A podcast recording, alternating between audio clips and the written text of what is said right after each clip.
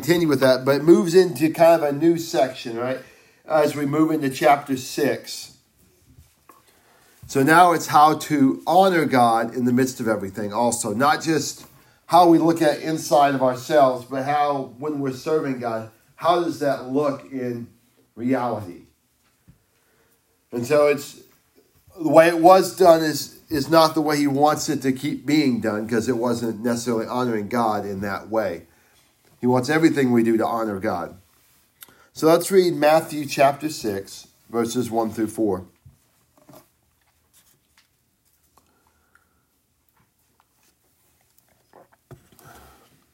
All right, starting in verse 1. Be careful not to practice your righteousness in front of others to be seen by them. Otherwise, you have no reward with your Father in heaven.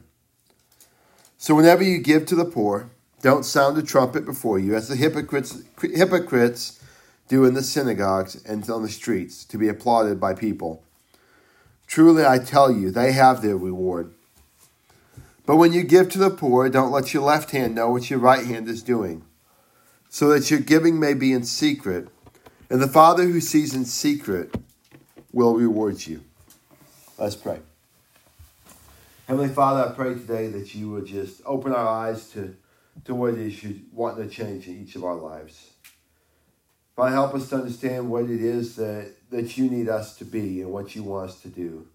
That we can serve you faithfully in everything that we have and, and that who we are, Father.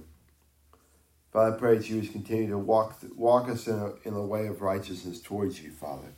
Father, help us to have strong character and not just be worried about what the laws and the rules are, Father, but just to truly worship you from the overflow of our heart, and that every action we have comes from that.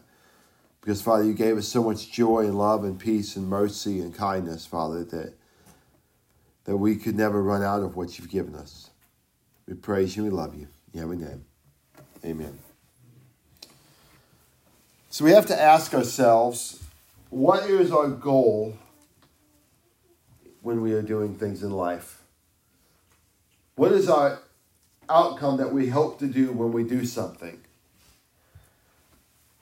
Right? And so it's talking here do not be like the, uh, not practice your righteousness in front of others. Just be careful, right? Be careful, do not practice it in front of others so that you may be seen by men. Right? What is your goal when you do something? When you help somebody, what is your goal of doing it. And we have to, if we're thinking about doing something, it's probably an outcome that we want from it, right? When I go to work in the morning and go to school and I teach, right? I, I'm not going out there over the overflow of goodness out of my heart, right? I'm going there for one reason that's to get paid, right?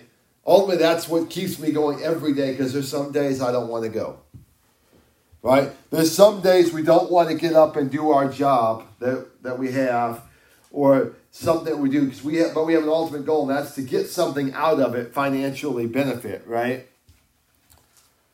But what about just living life? What is our goal? When we see somebody that needs help, why we why do we help? Why do we give our time, our effort, our food? What is the ultimate goal? Because those are things that just Christians do, right? Right? Non Christians, people who are lost, that, that worship things other than God, they're willing to help people. But why? Right? They, they do it to gain some favor, right? Whether it be I, I'll scratch your back, you scratch mine, right? I, I help you, you help me. Those are things that the world does, and, and that's sometimes what we do too. So we have to be be careful in when we help people and when we do things that it's not about being seen by man, right? Or gaining earthly praise for doing it. So we have to be aware of our reasoning for what the righteousness is that we are doing. So some of the things I thought of we could do. So are you doing are you doing righteous things because you can build favor among man? So that someone will owe you something someday right?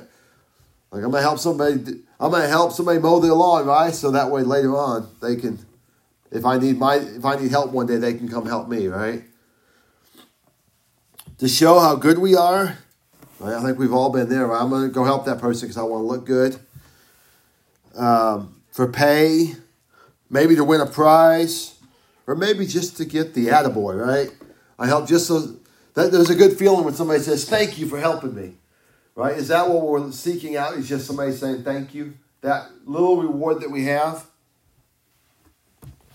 See, Satan wants those to be our goal. He wants our goal to be getting those things from the earthly aspect by man. Right? Because if man's giving us a, a reward, then we're getting what we have what we've earned. That reward here on earth. If that's our goal and that's what we're seeking to get, then Satan's going to allow us to get those things. Right? And we get those things in a lot of other ways too. And and those are things, those little rewards, those little earthly rewards, those are what lead to addictions here on earth. Oh, it sounds crazy, right? With alcohol, there's a there's a little bit of a reward in the fact that you forget pain, you forget suffering in that moment. Same thing with drugs. But there's another type of thing. Social media is another addiction that people go with right? They post something and people like it and comment on it, and it makes them feel good about themselves. They're getting a reward for posting something that everybody likes, right? And so I'm sure none of us have that problem in here, but there is the problem with people doing it, right? So they, so students at school, they have to keep up certain streaks and post so many pictures a day, and they, they get rewarded for doing so. They get likes on it, and they feel better about themselves, and they have to ask the question when if nobody likes it, why does nobody like me? All right, or look how great I am. I have these like this many likes. But maybe we do that outside of that aspect and I don't know. There's so many different ways we can go with it. And each person, you can probably think of a way that you gain rewards in something in your life.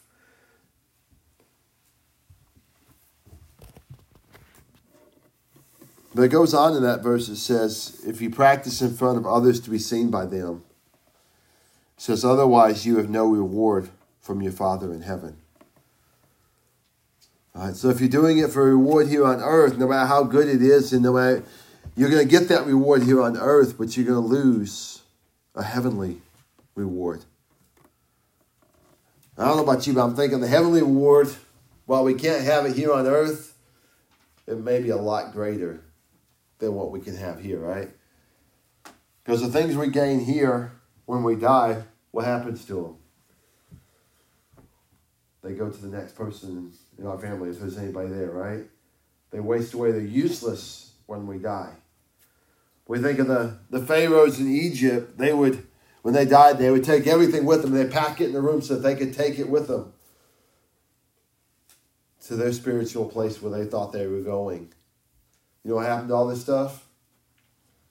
Looters went in and took it and stole it and used it here on earth. Because it was worthless where they were going.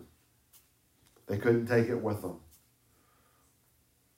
Even though they weren't going to heaven, they still couldn't take it with them. They they were they're suffering with nothing. Because you can't take earthly possessions with you when you die.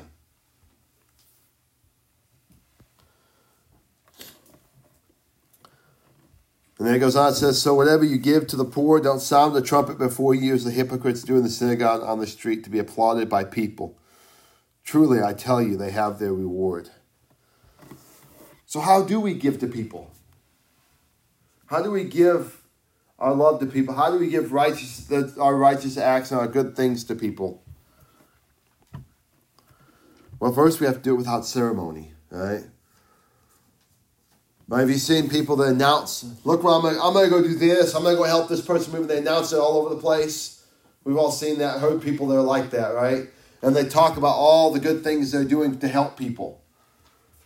Because they're seeking a reward. They're seeking somebody here on earth to tell them you're doing a good job. You're doing great. You couldn't do better. But that's what they're seeking, so they're announcing it to everybody. And what they would do in, in the ultimate time, whenever they would help people, they would they would make everybody know that they were doing it. They would make an announcement. Here he comes. He's going to give all the money. But we see later on in Matthew in, in the Gospels where Jesus is watching the, watching people give offerings, and the rich people come and they just pour buckets of money and make all the noise they can because they want people to see how great they are in that moment. Even though they have plenty to give, but then there's a little old lady that gives just a little tiny bit, everything she had. No fanfare. Nobody's paying attention to it because she has nothing to give, right? The money she gave isn't worth anything in the in the greater scheme of things for the earthly side of, of life. But Jesus was watching and said, That woman gave everything. She didn't make a big show, she just gave. And Jesus saw it. And he, he pointed out to the other disciples, like, that person gave more than all the others combined.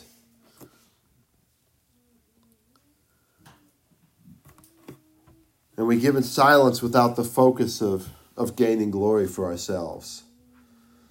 But we do things not for ourselves, for our glory, but for God's glory.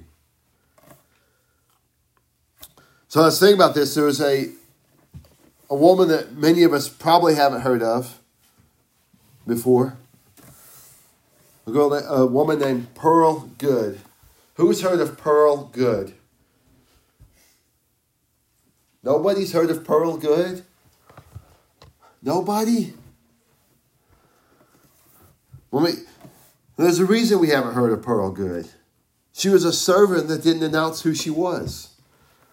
She didn't make a big splash for herself and make poster boards all over everything saying, This is who I am. Matter of fact, she didn't even ask for people to help her along her way she was considered one of the greatest parts of Billy Graham's ministry. Who's heard of Billy Graham? Everybody's heard of him, right? Even Billy Graham said Pearl Goode was a great part of my ministry, but we don't know anything about it. Matter of fact, I was going to look, I tried to find a YouTube video. I was going to show you some clips of her. So I typed in Pearl Goode and Billy Graham. You know what I found? Nothing. Not a single video about Pearl Goode. There was lots on Billy Graham, but nothing on her.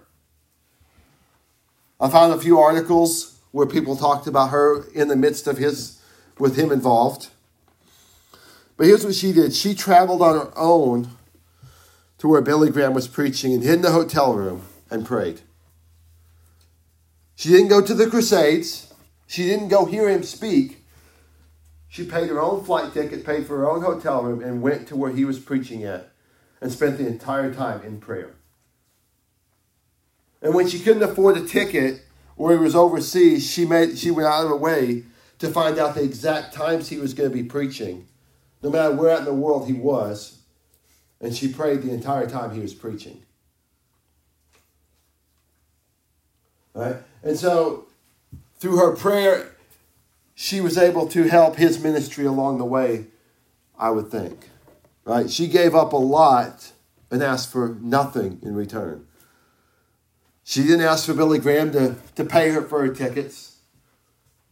She said, I'm going to do this. I'm not even going to tell Billy Graham I'm coming. I'm just going to show up and do it. Right? Now, in her other life, the rest of her life, she was helping people learn how to pray and teaching them how the, how the process works and helping them learn the importance of prayer. But silently, without ceremony, she was giving her time to pray for Billy Graham and his ministry and for the people that would come to know him or know, know God through him. Her husband said that there were times when she would stay up all night praying because there was a because he'd be Billy Graham would be over in Europe somewhere and it'd be overnight. He would she would stay up all through the night praying and then get up and do her normal stuff during the day.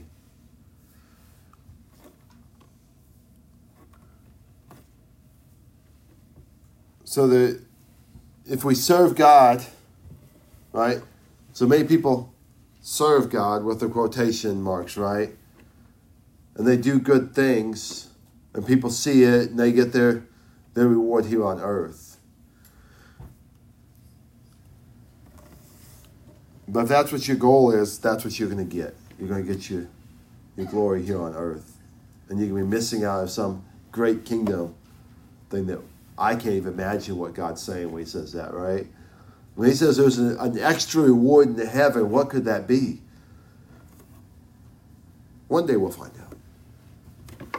And then it goes on and says, Don't let your left hand know what your right hand is doing. I know that seems impossible, right? Right? That's hard to to go and do this. But I think the goal is is to serve God without gaining praise by man. Right? If you if you can get where your your left hand doesn't know what your right hand is, and that means the people around you don't know what's going on either, and that you're just serving. Right? And so the goal, the question is, is why are you serving? Well, I don't know. I just do what God tells me to do. Right? True service for God comes as an overflow out of your heart. Right? So it, it becomes a thing where we're not thinking about why we're doing it, we just do it. If we're thinking about why we're doing it, we're probably thinking for the wrong reasons. And it's so easily, Satan really easily pushes in, like, go do that. And they'll, they'll tell you thank you. Go share a message, and people will say, You did a great job. Right? You get more if you do this. You'll get this. But our goal should be to gain as little praise as we can for our actions and ultimately give God the glory for everything. So that then comes up with a, another question that, that I've thought about and me and Brandy have discussed many times in our marriage as serving. If we're not supposed to be ceremonial about what we're doing, how can we tell what God is doing for us? Well, how do we how do we tell stories when God's doing such great things without being seeming braggadocious, right? And seeming like we're trying to gain praise for ourselves. We have to ask the questions why where is our goal in telling the story?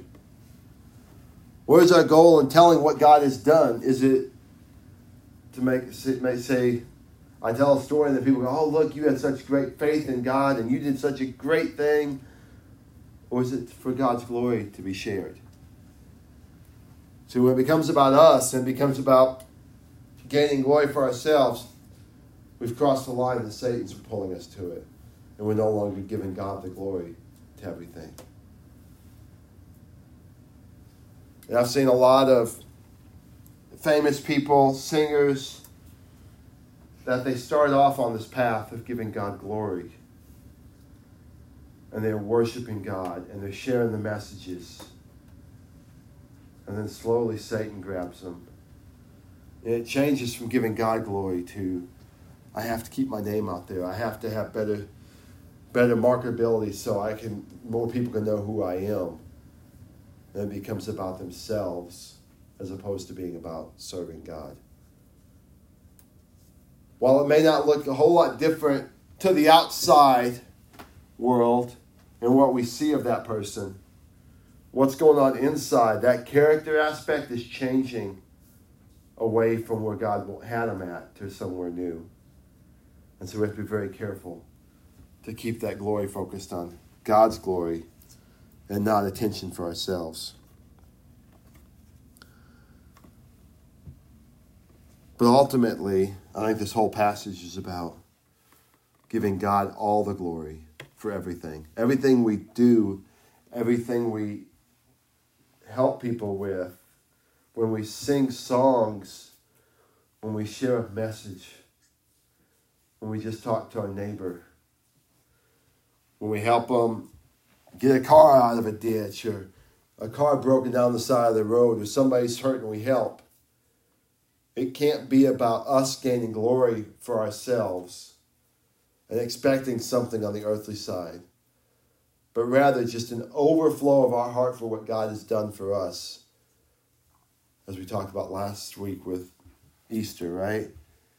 I mean, our overflow should be the fact that Christ came, He died for us, that we can have salvation because he loved us. He did that to give God glory.